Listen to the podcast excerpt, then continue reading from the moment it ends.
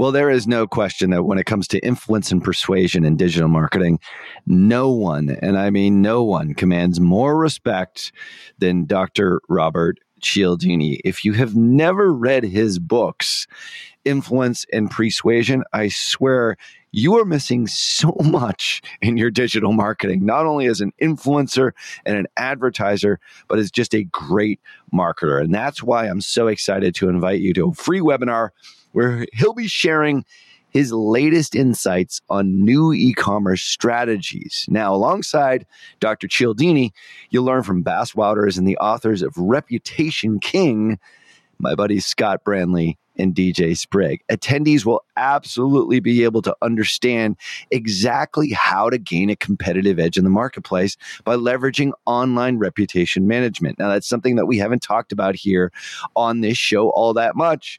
And it's more reason for you to register for the webinar here, which is completely free over at reputationking.com forward slash PT. So join us on April 18th from 12 noon to 2 p.m. Eastern. That's 9 a.m. to 11 a.m. Pacific for you West Coasters by registering at reputationking.com forward slash PT. Once again, that's reputationking.com forward slash PT. Cialdini has been a huge influence on me, and I can't wait to see how his new e commerce strategies resonate with you and how they affect your business in a positive way using reputation management. Make sure that you register for the April 18th free webinar at reputationking.com forward slash PT. You're listening to Perpetual Traffic.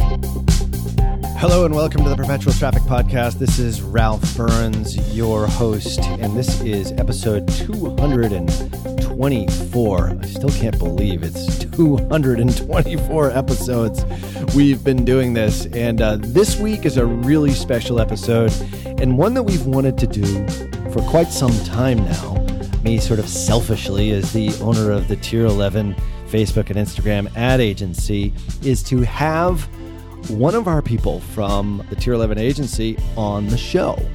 And no one is more qualified to talk about Facebook ads and what's cool and what's going on now and all the cool stuff that's happening inside Tier 11 than our director of media buying itself, our minister of media, as we like to refer to her, none other than Angela Ponsford. Angela, welcome to Perpetual Traffic. I believe this is your second time on the show, but probably your first time solo, so welcome. Thanks, Ralph. Yes, it is my second time on the show, but first time just me and you. Yeah, so today we're going to be getting into some pretty cool stuff and make this an ongoing what we think will be an ongoing, of course, things always change here at Perpetual Traffic, but what we think will be an ongoing sort of a series that we go into specific things that we're doing inside Tier 11. The Tier 11 agency is an agency that's running just about $100 million a year in Facebook ads and tell you exactly what we're doing, like what kind of things we're testing, like what things we're working on right now. So you stay on the cutting edge. And we're really, really thankful to have the relationship that we have with Facebook. In fact, I'm actually recording here from a very cool hotel in the Upper West Side of New York after visiting Facebook here today, this morning, with one of our ads managers, none other than Ben Pang, who was uh, took him out to lunch, and I ate half his meal, by the way. Um, yeah, they served me his meal at lunch, and I just started eating it. And unfortunately, Ben went away hungry. No, actually, we then split split it. he didn't. He didn't go hungry. But anyway, so Ben was here because he's in the New York City area. And we're considered as Tier 11 a New York City area agency, believe it or not. So, Tier 11 or Antares Enterprises, which is the parent company, is based in Massachusetts. So we're sort of around the New York area. So we get invited to these events. And this one this morning, we were really fortunate enough to get an invite to was all about artificial intelligence and what's going on with the Facebook AI, which is really just a complex way of saying, like, what's happening with the algorithm in the auction is kind of the way that I looked at it. But nonetheless, really good information here. And one of the things that we ended up speaking with some of the marketing science folks afterwards, as well as our awesome partner manager, Sarah, after the event was what we're going to be discussing here on today's show. And that's one of the reasons why I wanted to bring Angela on because we, as you might have known, we had mentioned this in the last episode or two, we had a team meeting in London, England a couple of weeks ago. Rented a really cool Airbnb. Like, what was it on the market for? Like five million pounds or something like that? Five million pounds, a beautiful townhouse in Chelsea. Yeah, yeah, pretty swank little place for our Tier 11 meetup. One of the reasons why we were all there is that we do quarterly leadership meetings between Angela, myself, and our VP of Ops, but also we brought in our senior media buying team and some of the people the most seasoned people run millions of dollars in Facebook ads through Tier 11 ad accounts to figure out a testing methodology for all of us. So we've talked about testing here on perpetual traffic many, many times.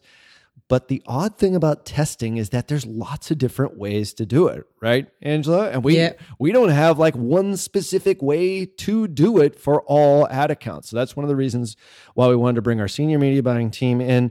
And Angela led that discussion for day two of our three or four days that we were there in London. So we wanted to talk about that here today and also how it relates back to the conversation that I had with some of the marketing science folks at the conference today about AI.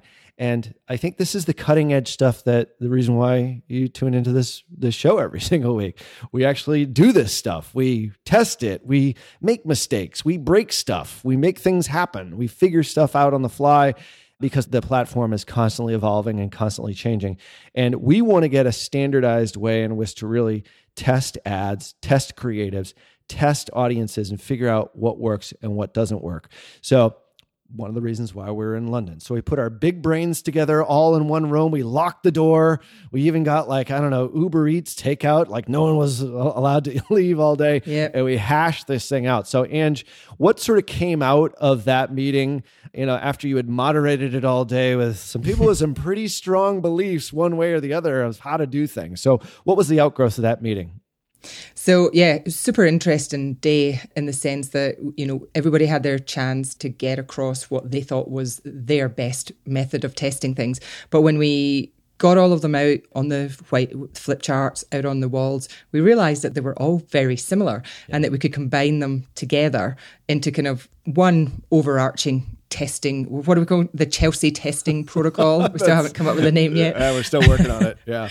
still working on it. But um, yeah, we could combine what our senior team were coming out with and then have kind of three routes through that methodology. So yeah, super excited to share what we came up with. Yeah, and I think one of the things that came out of that was something that we'll discuss in just a moment, which everyone agreed on, like almost universally, and that has to do with how we actually run ads in specific groupings. But before we get to that, why don't we get into like how we sort of broke this whole thing down? I know there was a number of different ways. Obviously, I was there. Angela was running the whole meeting, but like, how should we be testing? How should we be looking at individual campaigns based upon maybe existing data, no existing data, maybe ads that have been running for a while? How do you test that? Like, what were the big ideas that came out of that meeting that we can tell the folks here on Perpetual Traffic? So there was three main routes that we could take. Uh, routes or routes, not quite sure how to say that here. I like the routes. sounds routes. Okay, when you say routes. it, yeah. Yes, cool. So kind of three main routes through it.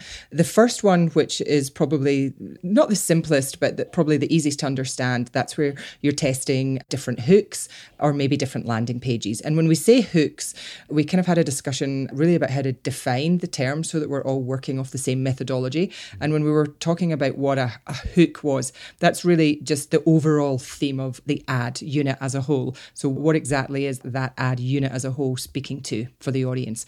So, if we wanted to test different hooks or we wanted to test different landing pages, that was the first route through it. Mm-hmm. And that's basically, you know, having at least two ad sets where we would have the same audience and then in the ads in each of those ad sets would be our hook or our different landing pages so that's kind of the simplest one i think that we talked about Got it. So Angela, I should tell you, has the Scottish Aussie accent, which Yes. is very different than the Boston accent that I've got here, which comes out only after I've had a couple of beers. But anyway, so people are familiar with that is a hook. So tell people like what a hook would be, or maybe give them sort of an example of this initial, really sort of basic testing methodology that we ironed out in London.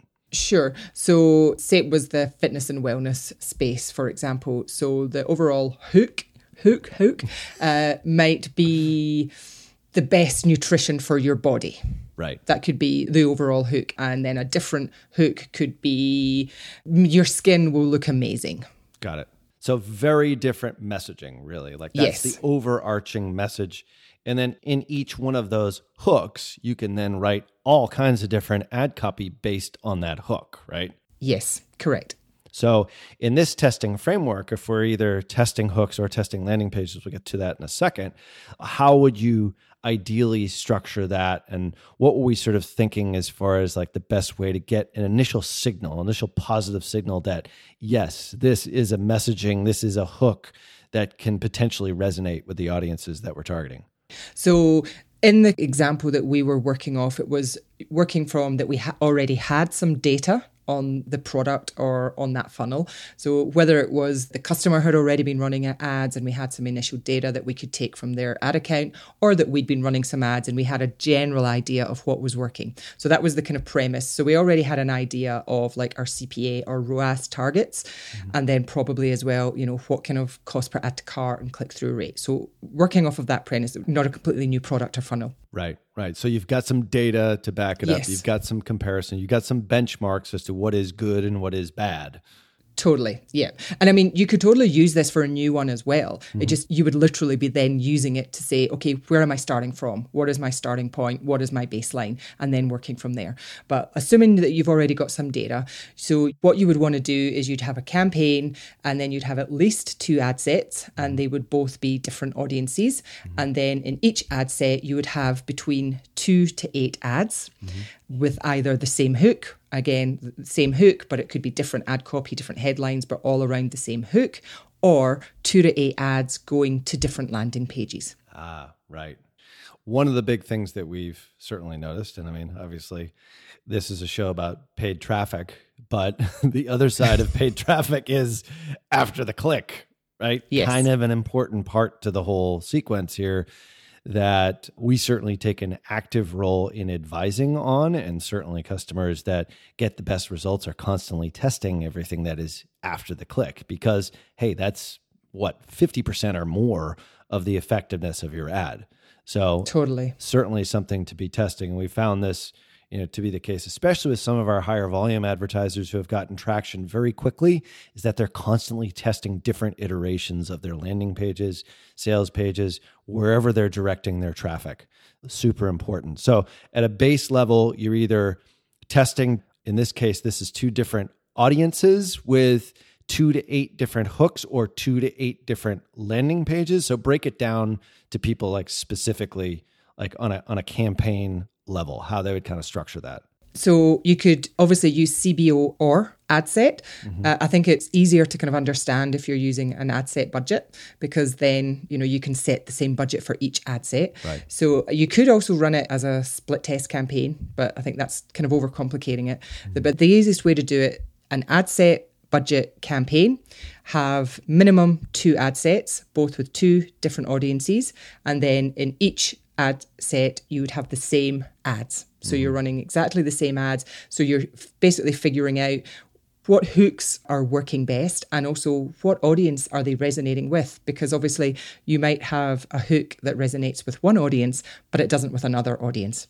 So i guess the simplest form would be like a campaign and okay this campaign i'm going to test this hook and then i'm going to test it with different audiences or i'm going to test different hooks and i'm going to test them with the same audience so that's two different ways you could do it Yeah, as you can see, there's lots of different variations of this, and this is actually a, one of the conversations that we had with the marketing science team here today. Is that how do you actually test this in isolation, especially if maybe you are using those audiences in other campaigns?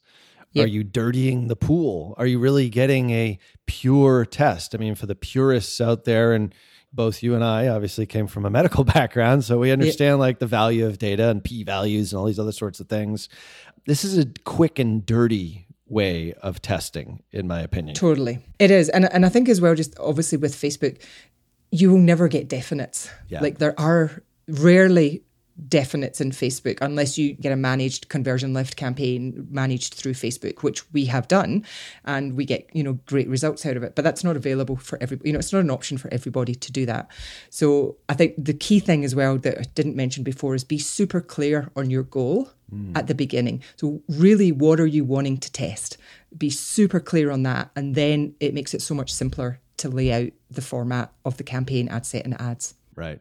So in this case, it could be either, all right, I want to find out what different hooks work for these audiences that I know I've probably gotten conversions from in the past. Exactly. How can I potentially expand those audiences? So let's say you have a lookalike off, you know, last 30 days purchases, 1%, uh, just for an example. And all mm-hmm. of a mm-hmm. sudden that ad set or that audience starts to kind of peter out. Well, it's probably the result. I mean, it could be seasonality, it could be a lot of different factors that go along with it. All things being equal, you want to hit a different portion of that market, of that 2 million people or however big your your audience is with a different message. So if you're hitting them all with the same message, maybe, and we're going to get to how we actually do that in a constructive mm-hmm. way next. But you want to be able to expand that market, and you expand that market by bringing to bear different messages or different hooks for your particular product or service. Some messages will resonate with some people, some messages will resonate with other people. So that's sort of the theory behind this is that you, know, you want to be able to test out these different hooks, messages, and their ad copy, image, video manifestations of that message to be able to expand and scale. I mean, there's a lot of complexity to this because, for example, let's say you are going after a market in the health and wellness niche, just an easy one. And, you know, all your ads have the hook of just being really simple, losing weight. Okay. Maybe you have two to six ads in that ad set. They're all hitting on various types of or incarnations of that hook about how the product helps them lose weight. Well, if you throw in a new ad into that ad set that maybe talks about, well, this actually helps increase energy well, that messaging is different than the lose weight messaging. But all the other ads that have been running in that ad set are all now gearing, kind of circling the wagons around the lose weight segment of that market. If you add in a new ad into that ad set that has a different message, you you might find that it won't resonate in that ad set because all the ads and all the ads in the ad set have been geared towards a different segment of the market and it won't ever get the light of day. It won't ever actually see or expand into that area of your audience where the lose weight messaging isn't resonating and maybe gaining energy is. So the point is is that if you try to just throw in an ad into an ad set and say, "Oh, well that didn't work," chances are it didn't work because of the history of the ad set. The point is, is that when you're testing these sorts of things, you have to test them sort of outside of what you're normally doing, what you're normally yeah. doing in your regular campaigns, and as much as possible, keep your data clean. And I think we, you know, have had that as a challenge. And I know Facebook has that as a challenge right now. And they even say, yeah, we do have ways of testing, but we don't have a true SOP, a true step by step methodology that everyone should use that's universal to all ad accounts. Yeah, for sure. And, you know, it has been a big issue for us. You know, like, do we just put them into the campaigns that we're running and then continue to scale, or, or do we want to be more intentional around these testing campaigns? And the overall agreement that we came to in London is we really need them to be separate campaigns because yeah. that's where we really find out for sure, as for sure as you can be on Facebook, what's going to work and what's not going to work. Right. So I think, you know, more to come on testing methodology. So cool. So that's one of the learnings that we made. We actually created a couple of different testing methodologies that we're using right now in this sort of sandbox style campaign. A number of the media buyers inside Tier 11 are testing it and certainly give it go on your end. If you're still confused or looking for a very specific way to test new messaging, test new audiences, test new ad copy, hooks, creative, even landing pages, I think there's a framework that's coming out of this that's going to be really solid. It's never going to be perfect, however. The data is never going to be perfect unless you actually start a whole new ad account for a testing ad account, which is what the data science actually said today you could actually do Oh, wow. that. Yeah, which is sort of interesting. I was like, hmm, that's actually an idea. But I don't think we want to go down that route right now. It's just it's fraught with all kinds of other difficulties. So more on that in future episodes in this segment of what's happening now with tier 11 and i'm sure we'll come back with more findings on that in future episodes but one of the biggest things that came out of this meeting was what I referred to in the initial part of today's episode, which is how we actually group our ads together. And this was a universal thing that everyone, all the media buyers agreed to. So maybe, Angie, you can talk a little bit more about that and what that big aha moment was. Yep, totally. So, ad grouping is what we're calling it. And that's basically having a group of ads that you would put into an ad set together. And it's that group of ads that are working synergistically together as opposed to here's this one ad that is amazing and is getting me all the ROAS. So, a little bit of a backstory on kind of where this comes from. One of our media buyers, Jenny, she had ads running and getting good ROAS. And she then she was switching off ads that were getting spend but not getting that great a ROAS. And what she found is when she was doing that, that the whole ad set, the whole performance went down. So this carried on, and then when it came into London, uh, Sarah, one of our newer media buyers, she joined us this year. Her whole protocol that she brought to the table in London was around how to find new ad groups. So that obviously initiated a wider discussion around okay, what are we seeing in diff- various ad accounts across the agency? Is it groups of ads that are making the difference, or is it these individual ads that are getting us the best performance? And across the board, we all agreed when we actually delved into some of the data that it was the ad groupings. And it kind of makes sense when you think about it it incorporates you know the breakdown effect which is something that you know we hear a lot about from facebook and that is where an ad might not look like it's getting good performance, but in reality, it's working in the background to help nurture people. People might be seeing one ad, not converting on that ad, but seeing another ad and converting there. So it makes sense that you want to have other ads in there that are helping. How, the, however, the problem as advertisers is that we can't see that back end data. And our initial instinct, and especially if you're running ads for a customer and the customer's going, Why are you leaving this ad running when it's not getting performance? Your natural instinct is to switch it off. But in reality, what we're seeing is that by keeping on the underperformers, we'll call them underperformers, but in the background, they're actually performers and they're helping the real performers perform even better. There's a lot of performers in there, isn't there? That's a lot, of, a lot of performers. A lot You of performers. some overperformers, underperformers, and so just some, Yeah. there's some average performers in there too. So don't forget about Definitely. those guys. Yeah. But then the challenge is finding out, okay, well, which ones are contributing to the overall good performance and which ones aren't. And then this is where we now have this methodology we're already implementing in a couple of accounts in the agency.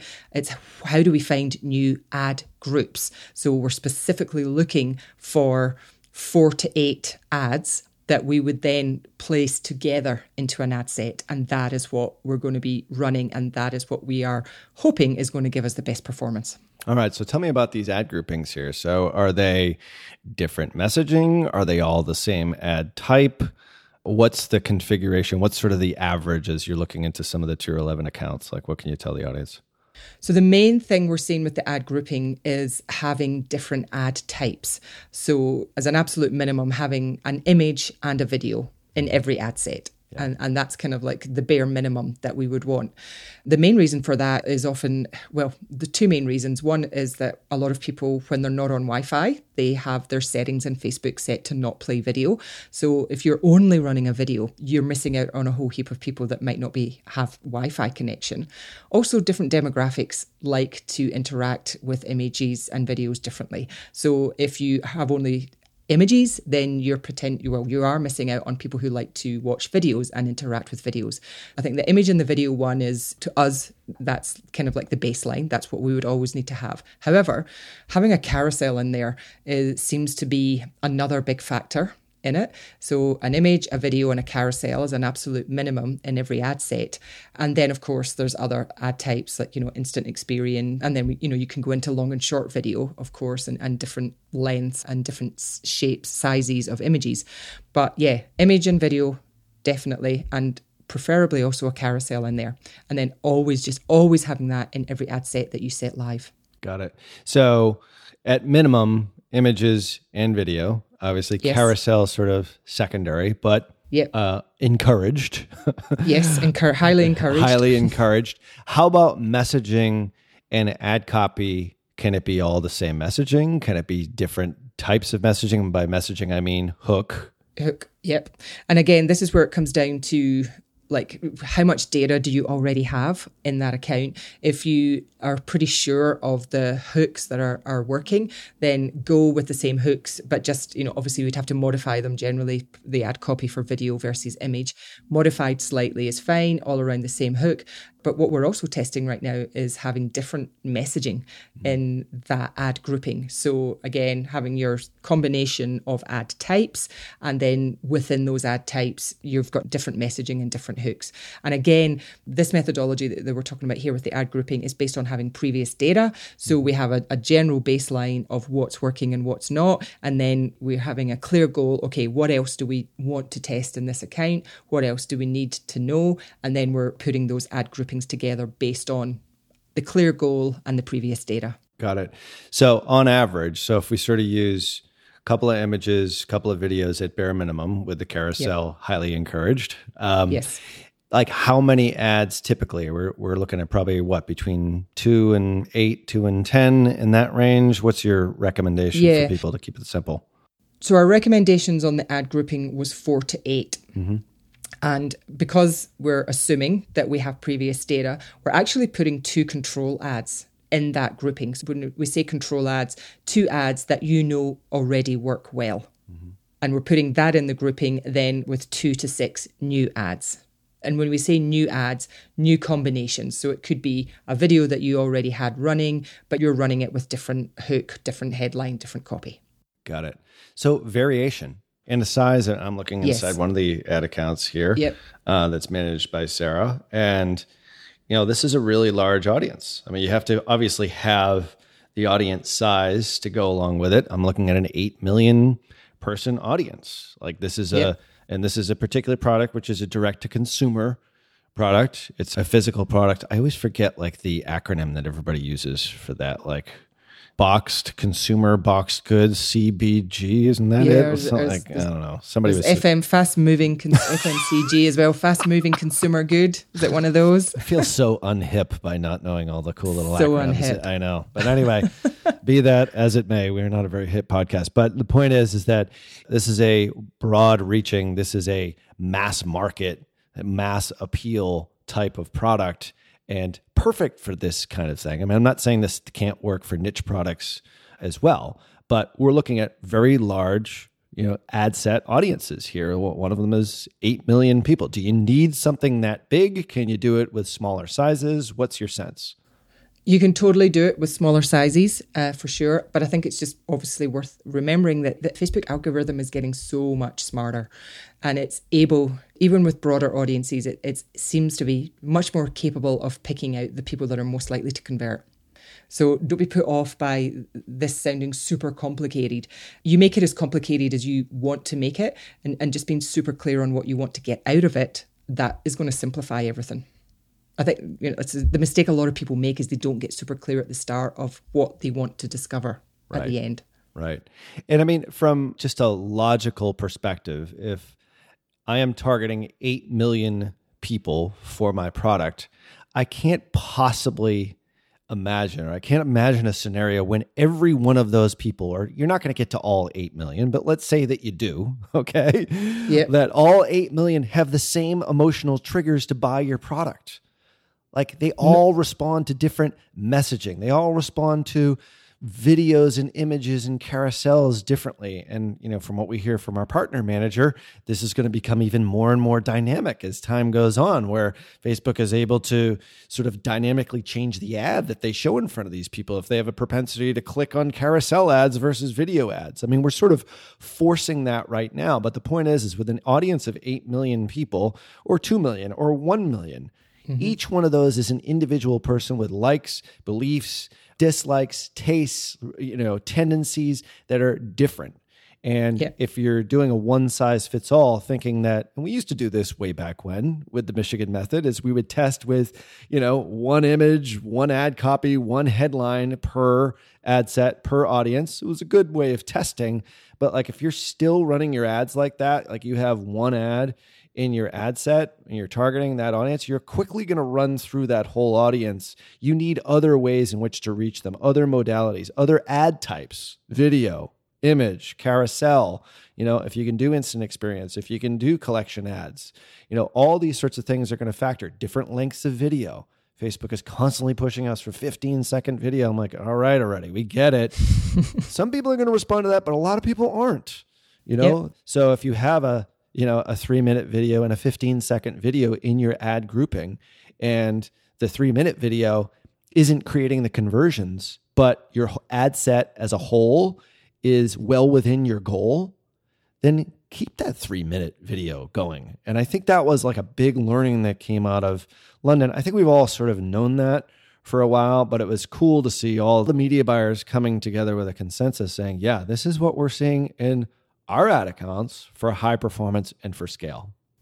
Yep, totally. And I think it's also involves an education as well sometimes if you are running ads for a customer just that education around where to look at the results and allowing the algorithm the space to find the performance for that ad set as a whole.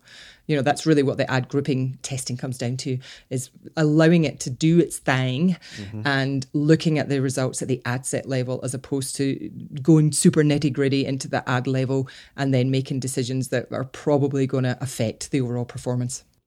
Yeah. But having said that, it's always your money or it's your customer's money if you're an agency Correct. or consultant. So you you've got to watch the store. There is no such thing unfortunately, as set it and forget it yet on Facebook.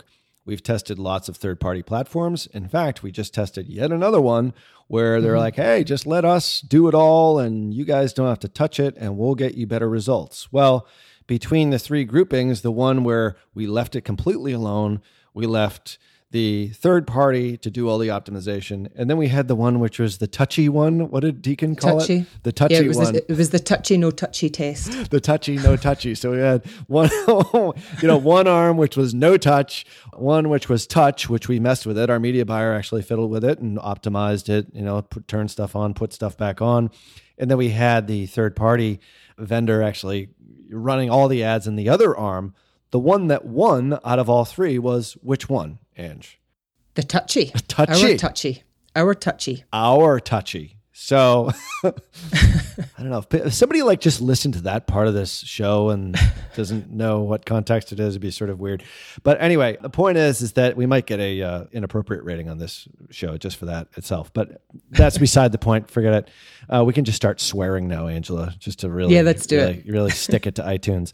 The point is, is that yeah, it's not a set it and forget it platform yet, guys and we did test this. And yeah. thank god our media buyers in this case you know the media buyers that were on this account like know what they're doing. So you do have to keep your eye on the store.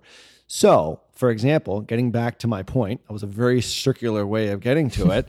If you do have two to eight ads live okay and this is your ad grouping but then all of a sudden, one of those ads, which is getting the lion's share of the impressions, the lion's share of the conversions, all of a sudden starts to go out of whack and it's way out of your KPI, whether it's return on ad spend or whether it's CPA. What do you do then? Yep. Great question. And I think we're still, you know, debating that as a team. But generally, if you can look at the results at the ad set level, mm-hmm. and we've actually had this happen with uh, Victoria, one of our senior media buyers. She was switching stuff off because she was like, oh, I can't lie, it's getting all the impressions, it's getting all the engagements, I'm switching it off. She then did actually tested it. She did a split test where she let it go and over the course of, I think it was 14 days, the one where she let it go, mm-hmm. again, within certain reasons. I mean, it depends on your budget, it depends on your CPA, but you need to have set, you know, you need to know how far you can go like in terms of spend. You don't want to spend $2,000 on a, a CPA of $5 because then you're going to get into serious trouble, I would imagine, with your customer. Right.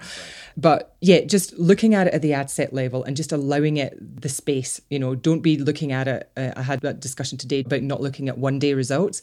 For some customers that are on high spend, we have been doing that, you know, just using it as a gauge. And we're like, maybe we need to be going out to three days and looking at those three day metrics because it's just giving it the algorithm longer just to optimize. Yeah, it's the hardest thing in the world to do. So hard. And I, you know, I led that question with a leading question like, "Oh, it's obvious. You just shut it off." Well, do you?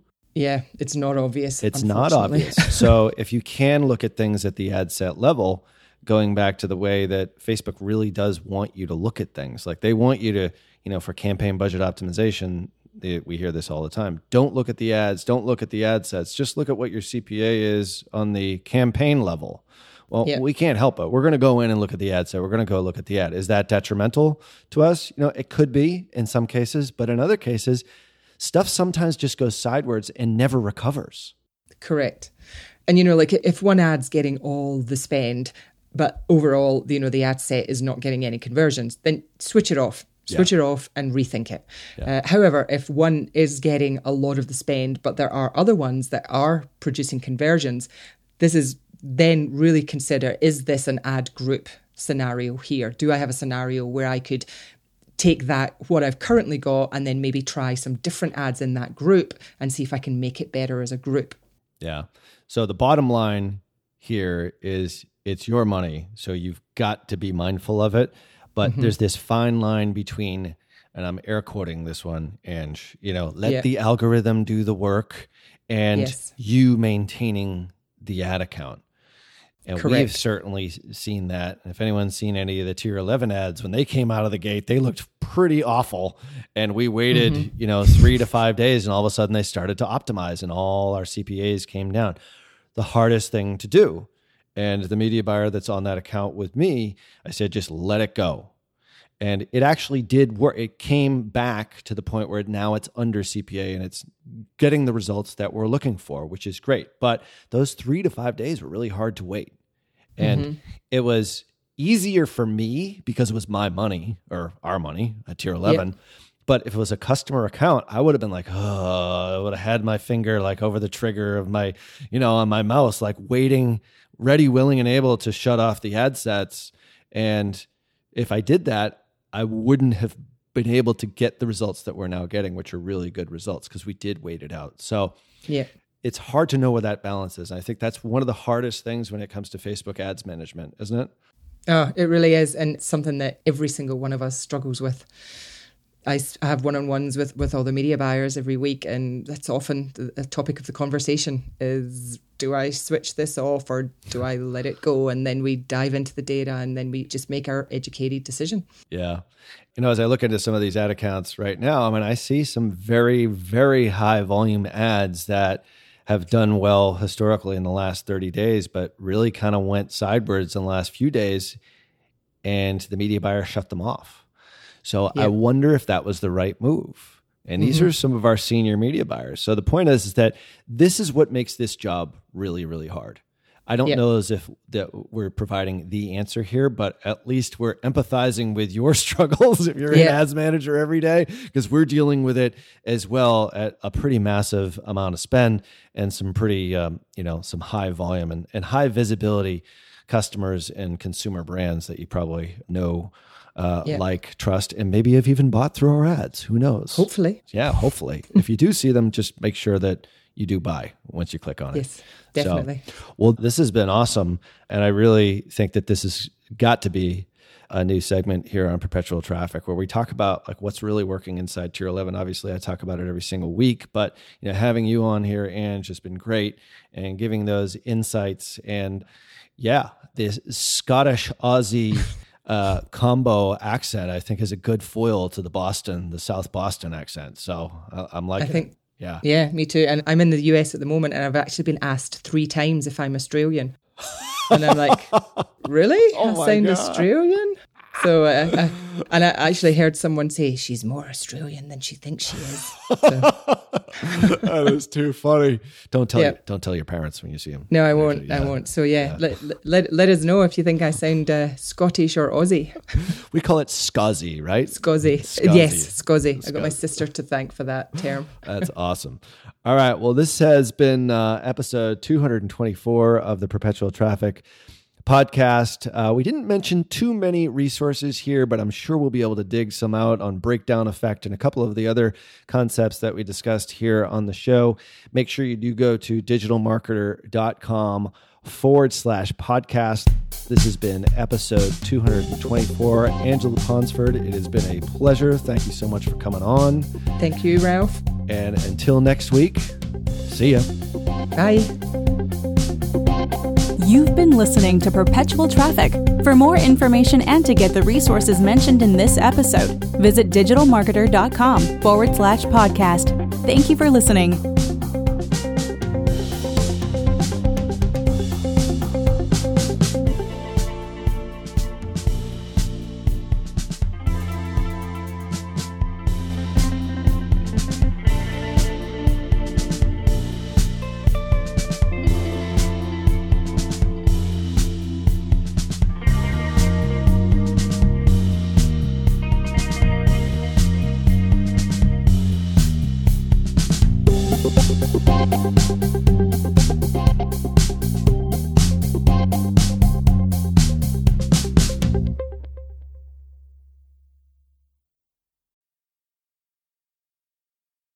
John Moran here. Q1 is closing and it probably didn't go as well as you'd hoped. I'm sure your agency is telling you that they crushed it, but in reality, it probably crushed you. If your agency isn't on the same page as you, or if there's something wrong but you can't quite put your finger on what, go to tier11.com forward slash apply. That's tier11.com forward slash apply. And we'll get set up on a call to show you a better way to look at your business, not just metrics that make agencies look good.